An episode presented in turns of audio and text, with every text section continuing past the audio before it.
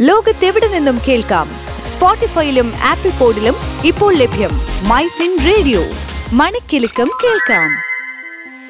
Business ലോകത്ത് എന്ത് സംഭവിക്കുന്നു? ടോപ്പ് ട്വന്റി ബിസിനസ് വാർത്തകളുമായി Thomas Cherian. Top twenty business news in three minutes. ഇന്ന് ഓഗസ്റ്റ് എട്ട് രണ്ടായിരത്തി ഇരുപത്തിരണ്ട്. ഞാൻ തോമസ് ചെറിയാൻ കെ.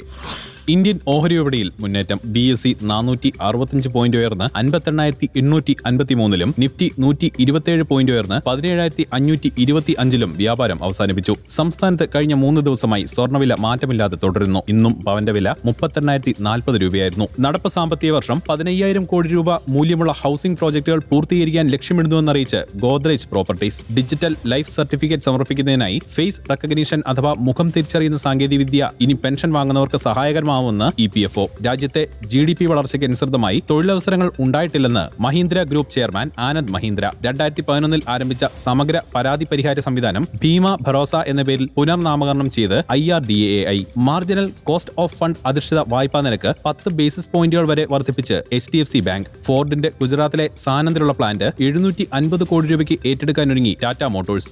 നീതി ആയോഗിന്റെ കൌൺസിൽ യോഗത്തിൽ റിസോഴ്സുകൾ കുറഞ്ഞു വരുന്ന പ്രശ്നം ഉന്നയിച്ച് സംസ്ഥാനങ്ങൾ പത്ത് ലക്ഷത്തിലധികം തൊഴിൽ അവസരങ്ങൾ ഒരുക്കി കാനഡ. മുന്നൂറ് മില്യൺ ഡോളറിന്റെ എൻ ആർ ഇ നിക്ഷേപം നേടിയെന്നറിയിച്ച് H D F C bank കഴിഞ്ഞ സാമ്പത്തിക വർഷത്തിൽ റീറ്റെയിൽ ബിസിനസ്സിൽ മുപ്പതിനായിരം കോടി രൂപ നിക്ഷേപിക്കുകയും രണ്ടായിരത്തി അഞ്ഞൂറ് സ്റ്റോറുകൾ കൂട്ടിച്ചേർക്കുകയും ചെയ്തുവെന്ന് Reliance Industries. R B I repo നിരക്ക് ഉയർത്തിയതിനെ തുടർന്ന് I C I C bank bank of Baroda bank of India എന്നിവയുൾപ്പെടെയുള്ള ബാങ്കുകൾ വായ്പാ നിരക്കുകൾ വർദ്ധിപ്പിച്ചു. ആഭ്യന്തര വില നിയന്ത്രിക്കുന്നതിനായി ഗോതമ്പ് ഇറക്കുമതി തീരുവ നാൽപ്പത് ശതമാനം ഒഴിവാക്കുമെന്ന് സൂചന. പ്രാഥമിക ഓഹരി വിൽപ്പനയിലൂടെ ഫണ്ട് സ്വരൂപിക്കാൻ ലക്ഷ്യമിട്ട് ഫിൻകെയർ സ്മോൾ ഫിനാൻസ് ബാങ്ക് സെബിയിൽ ഫയൽ ചെയ്യുന്നു. പ്രാരംഭ ഓഹരി വിൽപ്പനയിലൂടെ എണ്ണൂറ്റി നാൽപ്പത് കോടി രൂപ സമാഹരിക്കാൻ Syrma S T S technologies Adani ports and special economic സോണിന്റെ ഒന്നാം പാദത്തിലെ കൺസോളിഡേറ്റഡ് അറ്റാദായം പതിനാറ് ദശാംശം എട്ട് ആറ് ശതമാനം ഇടിഞ്ഞ് ആയിരത്തി തൊണ്ണൂറ്റൊന്ന് ദശാംശം അഞ്ച് ആറ് കോടി രൂപയായി. ശ്രീലങ്കയുടെ ദേശീയ ഇന്ധന പാസ് അല്ലെങ്കിൽ ക്യു ആർ കോഡ് സംവിധാനത്തിൽ അൻപത്തഞ്ച് ലക്ഷത്തിലധികം വാഹനങ്ങൾ രജിസ്റ്റർ ചെയ്തെന്ന് ശ്രീലങ്കൻ ഊർജമന്ത്രി കാഞ്ചന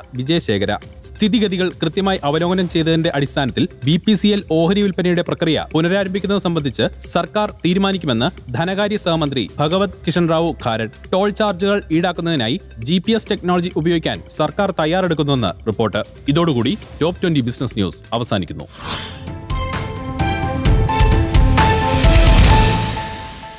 ലോകത്തെവിടെ നിന്നും കേൾക്കാം? സ്പോട്ടിഫൈയിലും ആപ്പിൾ പോഡിലും ഇപ്പോൾ ലഭ്യം മൈ ഫിൻ റേഡിയോ. മണിക്കെലക്കം കേൾക്കാം